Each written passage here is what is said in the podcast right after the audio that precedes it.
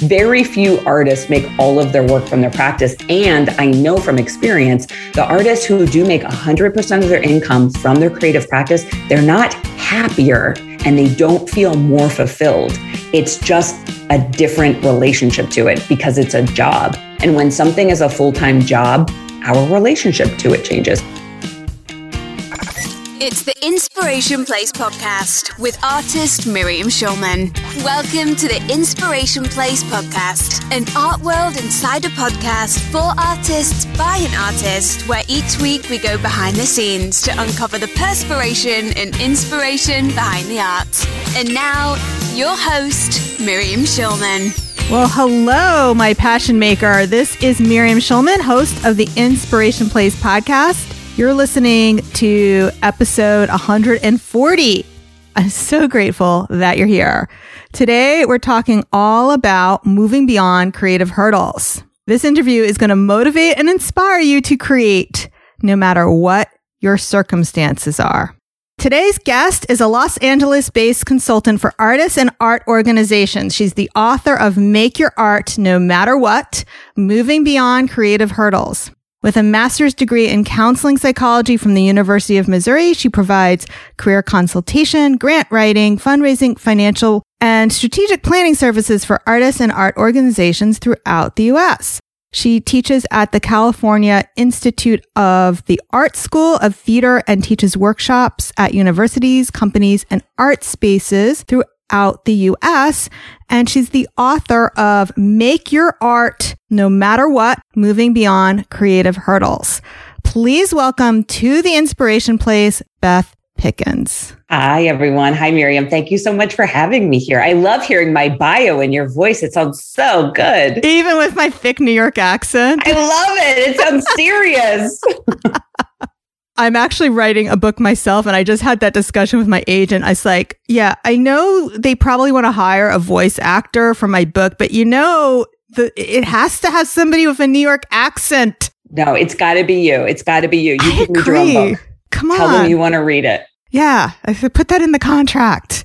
I literally get dozens of requests every week from people pitching me to come on the podcast, book authors. They have, uh, what do they call PR people, blah, blah, blah, blah, blah. I get so many and almost everybody gets my form. Thanks for submitting. Fill out this form. We'll let you know. Don't call us. We'll call you. but when I saw the title of your book, I told my assistant, Hey, hey, see if we can get a copy. And when I got, I loved it. I'm so glad. That's the best thing in the world is when an artist loves the book. It is so important. This book couldn't have come out in a better time because my artists and you know myself included i don't want to make myself other in this conversation we are all struggling right now it is so hard all the things we used to have you wrote this book pre-covid right Right. In 2019. yeah it's hard enough to get your mojo on in the best of circumstances and to like have museums taken away have lunch dates taken away have all these things taken away artists need this book that you put out It's been a really hard time Yeah. in that specific way of being an artist. It's hard for all of their personhood, but their their artist self has really been eroded by the pandemic. I saw this Disney, well, all Disney movies are problematic, but just push that aside. Moana, it was mentioned in a book, and I thought, I, I don't know the cultural reference. I better go check this out. The heart is taken out of the goddess, and then everything shrivels up. And I've been telling my, my artists, that's like what's happened to us. We need to like restore our artist heart so that we can be creative again. This is, we're burnt out. Something's missing from us. I have to go watch Moana. That brought tears to my eyes when you said that. I was like, God, that's so sad. it has the usual like cultural appropriation that I don't like about Disney movies, but the music is beautiful and it's visually stunning. So yeah, maybe you and your wife might want to watch that. Totally. Just for I mean, we are going to Disneyland soon, so that's Oh, okay. All right, good. It'll be your prep trip. But maybe you don't feel the way about Disney that I do. I mean, I still like it. It's kind of like how you like sugar. You know, it's, bad for you. incredible. Yeah. Right, No, Disney, exactly. Disney as a whole is so, I mean, it's like, it's like a trash fire that I want to go warm my, my hands next to. that's a really that's a really good way of putting it. Yes, exactly. Okay, so this is in the, one of the first chapters talking about not enough time for art. I hear this from artists who are on all levels of the art spectrum, those who are doing it just for fun and they can't figure out why they're not able to make time for something that's enjoyable to them. And what you said, quote, the world will only try to pull you away from your creative practice. It sucks and it's so true. the world and you will try to deflect away from your art practice all the time. I think the issue with time is kind of twofold. One, it's the actual problems of being too busy and having to unpack our lives a little or turn some things down. And then there's the perception. So there's the literal and the perception about time and our relationship to it. And both, I think, have to be addressed with a person who's struggling with time, which also is like 95% of the artists I've ever worked with, time, there's a reason it's the first chapter in the book because it is an issue for everyone and it causes so much anxiety. Mm. We fixate on the amount of time we think we have or don't have and the quality of it. And I think what's really poignant over the past 13 going on 14 months of the pandemic is people's relationship to time has really warped for a lot of people. It's become really warped. And for a lot of artists I know, they may have found themselves with a lot more time. And so then they equated, well, then I should be doing something with it. I should be effective and productive and make all these things and be a genius. And all the stupid memes about like, well, Shakespeare wrote blah, blah, blah during the blah, blah, blah whatever. It's nonsense because this is not, we're not all at MacDowell colony together. It's a pandemic. You're yeah. upset, you're anxious right. and traumatized and depressed. So that's not the quality of the time is so compromised. Yes. That I, I don't want any artist to think that something should have happened with it. If you survived it and you're okay and your loved ones are okay, that's a miracle. And we can build back up your art practice. We totally can, but no expectation that something should have happened because you had more time during a pandemic. Yeah, I, I love the way you said that because I, I see that there's a lot of shame layered on top of just the regular not you know not feeling the usual mojo and what we talked about at the beginning like the things that like i normally do to fill myself up lunches with my friends nope yeah. go to a museum well actually i can do these things now I can do them. For a while, I absolutely couldn't do them because they just weren't open, but I can, but just in a limited way. Everything is so compromised and unavailable, and people's coffers are empty. Artists have to have their coffers refilled in order to do things. Yeah. Staying on the subject of time, my husband and I are, are big fans of Rabbi Heschel. I love what you said and what you brought out that he said, Rabbi Heschel, about Judaism being a religion of time. And that really is part of the Judeo Christian tradition, marking the time with a period of rest and making time sacred. I would love for you to elaborate on what your advice you give to artists who, who are many whom are not Jewish a fraction of, of my clients are, are Jewish. Some of them, actually, a lot of them are Jewish, but very few of them are interested in anything about the Jewish tradition. And yet I bring to all of my clients the concept of this concept because it's so beautiful, making time sacred. Yeah. And that, that is transformative for an artist to make time sacred. And it is so counter to what our culture tells us about productivity and working nonstop. It's certainly counter to the Protestant work ethic that I grew up in, this working class idea of you work and work and work until you keel over and die. Well, well done. That was a beautiful life. When I first read this book, and then I started reading it every Friday night on Shabbat to really have it sort of sink into my DNA, I realized that this is sort of a gift and that that gift would turn into something transformative for my clients. The idea that they could make time sacred and that rest would make the other time a different quality. So I ask all of the artists I work with to pick a 24 hour period. It does not have to be the Jewish Shabbat. And it doesn't have to be the Christian Sunday. It doesn't have to be any particular day of the week, but I ask them to pick a 24 hour period that they will commit to having a boundary around in relationship to the world of paid work and striving. That includes anything related to their art practice and anything related to paid jobs. Certainly, there's other work they'll be doing. There's always labor with children and homes and our own bodies and shopping and cooking and cleaning and the stuff of life. But having a boundary for 24 hours with the world of that kind of work, being a worker in that way, sort of freshens up and rests that part of the self. And I think artists really benefit from it because artists, you all are a very distinctive class of workers. You're the only worker I know of that works paying jobs in order to do your job. And that makes you different from me and the rest of the world. When I'm not working my job, I'm not then going to the job I really want to do and mean to do. I'm doing other things.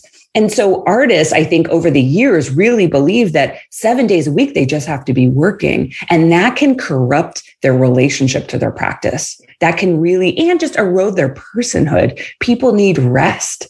And so I ask them all to do this. People fight me on it. They hate it. And at first they dislike it. And I tell them, that's okay. You can curse me. You can dislike it, but I just want you to commit to it for maybe a month just to see what happens. And it always starts to change something inside of them. One of the things you just said reminded me of a different part of the book. I'm not even sure if this is on my list of questions, but I love the idea you have about how our practice does not have to be what fully supports us. It's okay if we have an alternative stream of income that supports our art. Do you want to say a little more about that? Yes, I love breaking that myth for people that being an artist means you make all or most or some of your money from your creative practice. Some artists do, many do not, including listener, some of your faves, some of the people you think are amazing and brilliant and geniuses, they may make all or some of their money from other ways of living very few artists make all of their work from their practice. And I know from experience, the artists who do make 100% of their income from their creative practice, they're not happier and they don't feel more fulfilled. It's just a different relationship to it because it's a job. And when something is a full time job, our relationship to it changes. And in fact, those artists who make all of their money from their practice, I always ask them to sort of discover and carve out and protect a corner of their practice that is not currently touched by money so that they can have a different relationship to it. What you said just now is just so wise and so brilliant because at one point I was fully only doing portrait and fine art work I did feel happier when my income was also supported by online classes and other things because that put me in a position that I could turn down commissions that I didn't mm-hmm. want to do. Mm-hmm. And when I was right. fully supported by just my commission work, I didn't feel I had the luxury to do that. And now I do. So my creativity mm-hmm. is actually helped by that additional income stream. Yeah, it's wild, right? When when something becomes 100% a job, of course our relationship changes to it because then it's fully intersecting with capitalism. And capitalism, I mean, I love money. I want money. I want all my clients to have money. And when something is about money as its sort of sole focus, it can change our relationship to the thing. I want people who want to earn money from their work to do that. And I help people move in that direction. But we're always looking at it for what it is and what that means and how to protect their practice so that its biggest value is not money. That's one of the outcomes, that its central value is its foundational to, to their well-being as a person. That an artist, my whole thesis in life and my professional life is an artist is someone who has to make their creative work because it's how they understand being alive and it's how they process their lived experience. And that again is what's distinct about artists from me and the rest of the world who benefit from it. Sure, I totally benefit from that, but I don't need it the way I see my clients need to make their work or they feel bad if they don't make it. That's so true. All right, you had some wisdom around this, how to set employment boundaries. So those artists who do have work that is not their creative practice, what is your recommendation to them? I think one is thinking about can you give your paid day jobs or whenever time you're working them, can you give them like 90% or 92% still an A, but not 100 or 110%? Can we turn down what that job has to be and then what it it chiefly exists to pay for your life so you can go have a life. So i think one i, I notice especially for art a lot of artists teach. A lot of artists do many things but a lot of you teach. And teaching is a very draining kind of job particularly if you're doing it remotely because you're just sort of talking into a computer.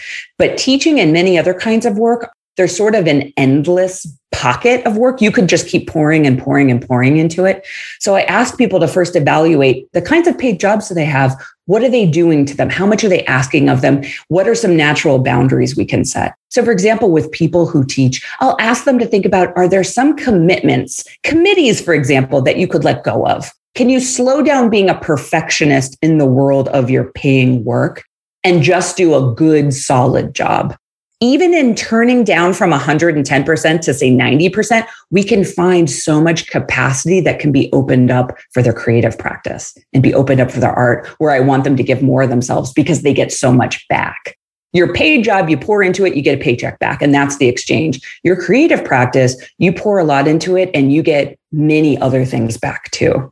And sometimes with artists, I find that we have to actually find them a different kind of paid work. I think of it as paying work that interacts neutrally or positively with yourself as an artist, but not negatively. Mm. And if you find that your paid work is actually just draining your practice, then we might start to brainstorm what other things could you do for money that it's sort of easier to have a boundary with? Or when you're not there, you're not thinking about it. And everybody is different. You had said in your book that if, if you have a day job, maybe do B plus work because your B plus is someone else's A minus, but I would even take it a step further because even the work that I do, that is my forward front facing stuff. Sometimes I'm only striving for B minus. It is so easy to get caught up in that perfection of this high achieving thing of what you think it needs to be. And even your B minus is better than most people's not doing it at all. Absolutely. Absolutely. And that's the grade I've given everyone during the pandemic. You only have to do a B minus at everything in the pandemic. I love that. Okay. So we're fully on board with B minus. By the way, I loved her book so much that I decided to give away books to my listeners. And here's how I was going to limit it, but we're not limiting it actually. But you have to follow all these steps. Number one, leave a review on Apple Podcasts for the Inspiration Place before five o'clock on Monday, May 17th. Do that by going to schulmanart.com forward slash iTunes. If you do not have an iPhone, you can actually do this on your desktop. Just go to iTunes over there. Then take a screenshot of your review just before you submit it and send it to us in an email to support at theinspirationplace.net with your name and your shipping address and then we will send you your copy of Make Your Art no matter what. Only restriction, yes, you have to live in a place that Amazon ships your book to. If you don't know how to leave a review, check out this link for simple instructions, schulmanart.com forward slash review dash podcast. There's written instructions there as well as a video to walk you through how to leave a review. And of course, we've got the full details of this giveaway in the show notes. Go to schulmanart.com forward slash 140. If you're on your phone, the link's right there. Now, if you're wondering what's the catch, there isn't any. I would just love your review in exchange for the book. Good luck. Now back to the show. Resistance to asking for help now, I just want to set some context before we dive into the book. I've been hearing this a lot from my community. So I've been inviting my listeners and, and listener, you can do this now. Shoot me a direct message over on Instagram. I'm at Schulman Art there. I, I would love to talk to you. Some of the conversations that I've been having is around that concept of not asking help, even in things that surprised me. And if you hear yourself in what I'm saying, don't think I'm talking just about you. I'm bringing this up because there's a lot of people saying the same things to me. They're afraid of investing in a website. They're afraid to invest in what, whatever it is. But really what it boils down to is it's this resistance to getting help to make things easier. So what, what do you think are the reasons artists don't ask for help? I think it's socialization, the many intersecting identities and the socialization attached to them. So, for example, not only women or people who've ever been socialized as female, but certainly all of them too, have been socialized to believe that I can only give, I can't receive, I can't ask for things. It's wrong. It's selfish. How many people have been told asking for anything is selfish or narcissistic? So socialization is a huge one. And then I think artists have an extra layer of socialization on top of that, where they've been told messages like, if you ask for something, you seem desperate. I hear that all the time. You seem desperate. You have to wait for people to offer or come to you. Because if you ask for something, it's, it's like thirsty or needy or desperate. Or that somehow if your work is quote, giant quotes good enough that you don't need to ask for something, like the world will come to you. And none of these things are true. None of these things are true. And people get help all the time. Often that's made invisible to us. There's so much help to people who have astronomical careers because of their proximity to power and capital, maybe because of their personality and willingness to ask, often luck. But I find that the more people ask for of all kinds of things, opportunities, introductions, emotional support, money, the more they get. It's sort of like probability. The more you ask for, the more you'll get. And importantly, the more you'll be rejected and turned down. And that's a muscle I want all artists to strengthen the ability to detach from being told no or not answered or rejected in some way, the ability to experience that and detach makes it easier to sort of rebound and then continue asking. Yeah, that's a perfect segue to my next question. It's probably because I was going through your book in order and this is how you wrote it. Artists who get stuck on that perceived no. And I see this all the time when I'm coaching artists. They'll say, well, I, I asked, but I haven't heard anything. I was like, well, that's not a no. Oh my gosh, I'm living that right now because my book just came out. I'm doing tons of promotion. And so people are emailing me through my website, they're DMing me, all kinds of things. And I'm very careful to respond to everything that's real. Like, not if you're trying to get me to sell Ray-Bans, but you know, artists who write to me or people want to talk to me, I will respond to everyone. It's just right now there's a backlog. And so I will get to people, but I have had experiences where someone will be upset and say, You didn't write back. And I have to say, I didn't write back yet. I get a lot of emails. I have 70 clients. I have students. Like I have a lot of people who email me in a day. And sometimes I just have to make myself sit down and answer 10 at a time and then I get a break.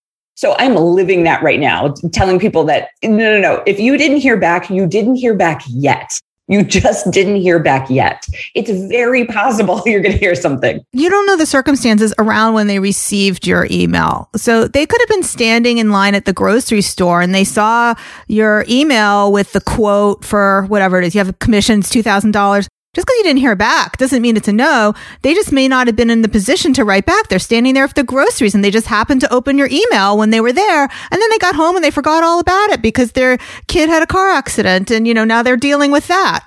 So yeah. silence is never a no. No. Make them say no to you.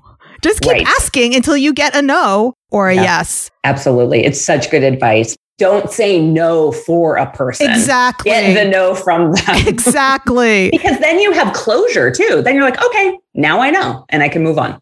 Yes. One thing you had put in the book is making a goal of getting 20 rejections, which I, I think is a beautiful way of putting it. That's over what period of time? I think maybe a year or whatever a, a person wants to go after. I saw an artist tweet that a long time ago. Yeah, but just like go after rejections. Yeah, micro notes. Way, you're going to get stuff and you're going to get really good at moving on from rejection. One of my most successful artists inside the Artist Incubator, and that show, we'll link to it in the show notes with Dawn Trimble.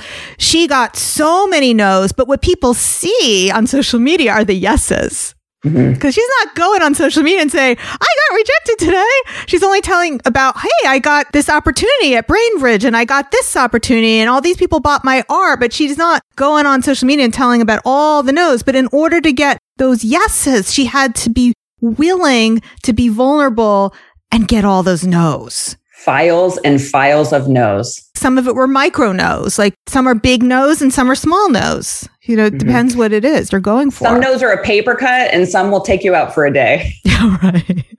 It's like death by a thousand paper cuts. All artists make money doing so many things. In my chapter on work, I make a, a partial list of the different jobs my clients have had or do have. And people do all kinds of things for money, all kinds of things, because we live in the world and have to pay for things. That's normal. And I want to normalize that instead of what is sold to us as this is what success looks like for an artist. Mm, it's beautiful. We have to detach from that because it's it's not true and it's not real and it doesn't have to be meaningful to us. All right. The next section is about diving into fears. So first fear, which I relate to, when you have been in the creative desert that is 2020, 2021, and now you finally do have time to make art, that fear about making mediocre art. yes. What if I make something that's bad or mediocre? And then what does that mean? It means it's all over. You're right. never going to make anything good again. Right. Which goes back to what you were just saying about Dawn. It, all of the work that we love in the world, the books, the films, the visual art, all of it, we're seeing the the end product. We're seeing the end of something that a lot of time went into. We're not seeing all the work that that led to making the thing that was really wonderful. And artists have to you have to move so much trash out of the way. You have to get so many ideas out to get to the thing that you're going to make. And a lot of that is work that you're going to think this isn't very good. And, and i'm not being mean to myself. I'm just like oh this isn't very good. But it still serves a purpose. It's getting you to the thing that's really good. And the only way to that thing is by getting all the other stuff out of the way. It's like you got to write for people who do you know any kind of writing practice people have to write. They just got to get the garbage thoughts out of their mind to drop in deeper people in every discipline find that they have to sort of like work through whatever's happening to get to an idea that's interesting to them. And along the way, yeah, lots of stuff that you'll think is bad or mediocre, but it's valuable. Even if you're not going to ever show it, it's still valuable. Sometimes you just have to move the paintbrush around, is the way I like to put it. But it, it's no different than I think, you know, dancers, they go into the studio and they're doing their pliés. It's not always a performance of Swan Lake. You got to warm up. Yeah. You and visual artists, I think, are at a disadvantage in the warm up world. I don't think everyone's taught that. No, you have to warm up. Oh, you don't yes. just walk into the studio and feel like, okay, be brilliant, paint something great. You have to warm up. That's right. Lynda Barry is my favorite example of this. She famously talks about that the first thing she does in her studio practice is she hand paints the alphabet, and that's her warm up practice. She doesn't just start making brilliant comics or wonderful work. She has to warm up. Not every discipline is equal in that training. Musicians, people who do body based practice, they have been taught you have to warm up, but everybody, all artists have to warm up. Yeah, that's such a good point. I'm so glad you brought that up. All right. So let's talk about how to become aware of your fears. What is your suggestion for that? You have to start listening to your brain, which is terrifying. To listen, to actually pay attention to what you're thinking, which we do a lot of things to avoid our thoughts because they are harrowing when we actually pay attention. But just simply writing down and noticing your thoughts, most of them are fear and judgment. That's just most of what our brain does. And that's not bad. That's just human. It's just a human experience. But I think to first identify fears and how you identify fears is just noticing thoughts, writing them down. What are the thoughts? Because sometimes we think something is just a baked in truth. And it's actually just a fearful thought that we've been basing our behavior around. And it's just a thought, it's just a fear. So I think we have to become aware of them. And the way we do that, certainly therapy helps. Talk therapy is very good for helping another person draw fear out of you. But really, talking in any context, not even with a helping professional, can help have your narrative reflected back at you. So, somebody just repeating what you're saying back, you will notice, like, oh, wow, I'm really afraid. Those sound like judgments and fears. That's the hard work is actually not overcoming or navigating around fear. I think the hard work is actually identifying them. Feelings aren't facts.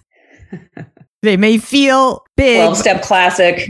Feelings are not facts. Don't believe everything you think. Thank God I saw that bumper sticker. Especially when you're PMSing. No, don't believe the thoughts. Don't believe the thoughts. what emotions serve as motivation to make art? I think all feelings can, because one of the gifts of artists is you take feeling and experience and you put them into your work. Mm. And then we, the audience, get to experience that feeling. And maybe that's a feeling we have a hard time experiencing. But all emotion and experience is fodder for your art making. Not all of it's easy. Different feelings will be a, a better sort of direct link into the studio, and some might be really hard. But feelings are one of the gifts that you have to put into your work. That is like what we, the audience, need is the feeling you're putting in. But what if you're feeling lonely and isolated? Okay. If you're lonely and isolated, we have to counter that. Loneliness and isolation can erode. They're different from solitude, which many artists need solitude, but loneliness and isolation are a different quality of aloneness. And that's a quality that I think erodes a practice. Everybody needs a creative community, a group of artists, any discipline who want good things for themselves and each other a first person to turn to when you're feeling isolated may be somebody in your creative community, another artist who certainly understands and has experienced it too, and can sort of be with you in that feeling. Fears of marketing. One thing you said, I'm just going to quote you artists who avoid marketing tend to fear or want to control what other people think of them. Mm-hmm. Ah, let's talk about that. That oh was so God. good. Because marketing and publicizing your work is you taking up space. It's taking up space, which is very frightening for people. And sometimes people have been told they shouldn't or that it's bad to do so. So you're you're taking up space and you're making assumptions that your work belongs in the world. And those are scary prospects for people. And the bigger you let your life become outside of your own control, the less control, which was always an illusion anyway, but the less control you have over other people's perceptions and what they say and think and their opinions. And I've experienced that in real time with my books. It was so scary to put my first book out because it meant sort of like being visible in a way I had never been and never intended to be. But to sell a book, I couldn't hide. To sell a book, I had to take up space and tell a lot of people about it and do lots of marketing, things that made me supremely uncomfortable, which made me even more empathetic to what artists go through. But particularly in modernity, in the crowded world of our digital age, there's so much stuff. There's just so much stuff going back to Shakespeare, it's not like there was a million playwrights in his town. You know, he was probably one of the main playwrights. There wasn't a lot of competition for people's eyeballs. Think about just the sheer volume of not even art, but content. How much stuff is plugged, is stuffed into our lives that we don't even want, that we can't get away from. Hmm. The noisy world. It's very visually and aurally noisy. And so artists have to actually kind of like crowd in and say, here I am, here's what I have and do the work to help their work get to the audiences who want and need it. And that takes effort. And that effort is uncomfortable, but it's not going to kill you, which sometimes I think artists think this will truly kill me. If I have to do this, it will kill me. And it will not. I speak also to artists who, who feel that they just want like their Prince Charming in the guise of a gallery to come and rescue them. And I, what I tell them is that's fine, but you have to market to galleries to get into a gallery. And when you're in a gallery, they're going to want you to market. yeah, they're still going to want you to market. You can't get away from it. You're going to experience this with your book too. Like the publisher, they're going to say, "Okay, so tell us your marketing plan." Yeah, no, I, like it was a 60-page document. It took me 6 months to write this thing. Like people say, "Well, haven't you written the book yet?" It's like, "No, you don't understand." We have a marketing plan. Yeah. They want to know everybody I'm friends with first. yes. Yes. So many spreadsheets of every person you ever met. Yes, exactly. And and how and how color code them by how well I know them. So. Yes. It's intense. It's intense. And all of that stuff feels so counter to why people are making the things they want to make. But it's sort of like for artists, I think you know that your work is meaningful. It means something to you. You probably have heard it mean something to other people. And so it helps your audiences to do the work on its behalf to get to them so that they know about it you're not bothering people. They want to know about your work. Yeah, I spoke to an artist recently who was starting over after 20 years. And the advice I gave her is like, well, you know, if I were to start from scratch and I had no podcast and I had no social media, I would just tell everybody I knew that I was an artist and have that authentic conversation with them. And I, and I said, and by the way, that is how I started my business 20 years ago before there was social media. I, right. Working it into every conversation. Oh, you want to see my art? What's your email address? Thank you. Right. You're reaffirming it to yourself and you're telling the universe. Exactly. You're taking up the space. You're you're asserting this is who I am and this is what I do. Every time you tell someone else, exactly, you're telling the the world, the universe, and you, you're reminding you, this is who I am. This is who I really am. Yeah. Everybody get the book. Make your art no matter what. Moving beyond creative hurdles. We have linked it in the show notes, but I am giving it away. Oh, you have only until May 17th. Thank you, May 17th. So if you're listening to this podcast after, hey, it's a paperback. Just get it. Just get it. Just get it. This is never a bad thing to buy a book. No. like it, give it away. Right. Buy it anyway. Okay. Best 17 bucks you'll ever spend. Okay, we've included links to the book in the show notes, schulmanart.com forward slash 140, as well as the details about that giveaway.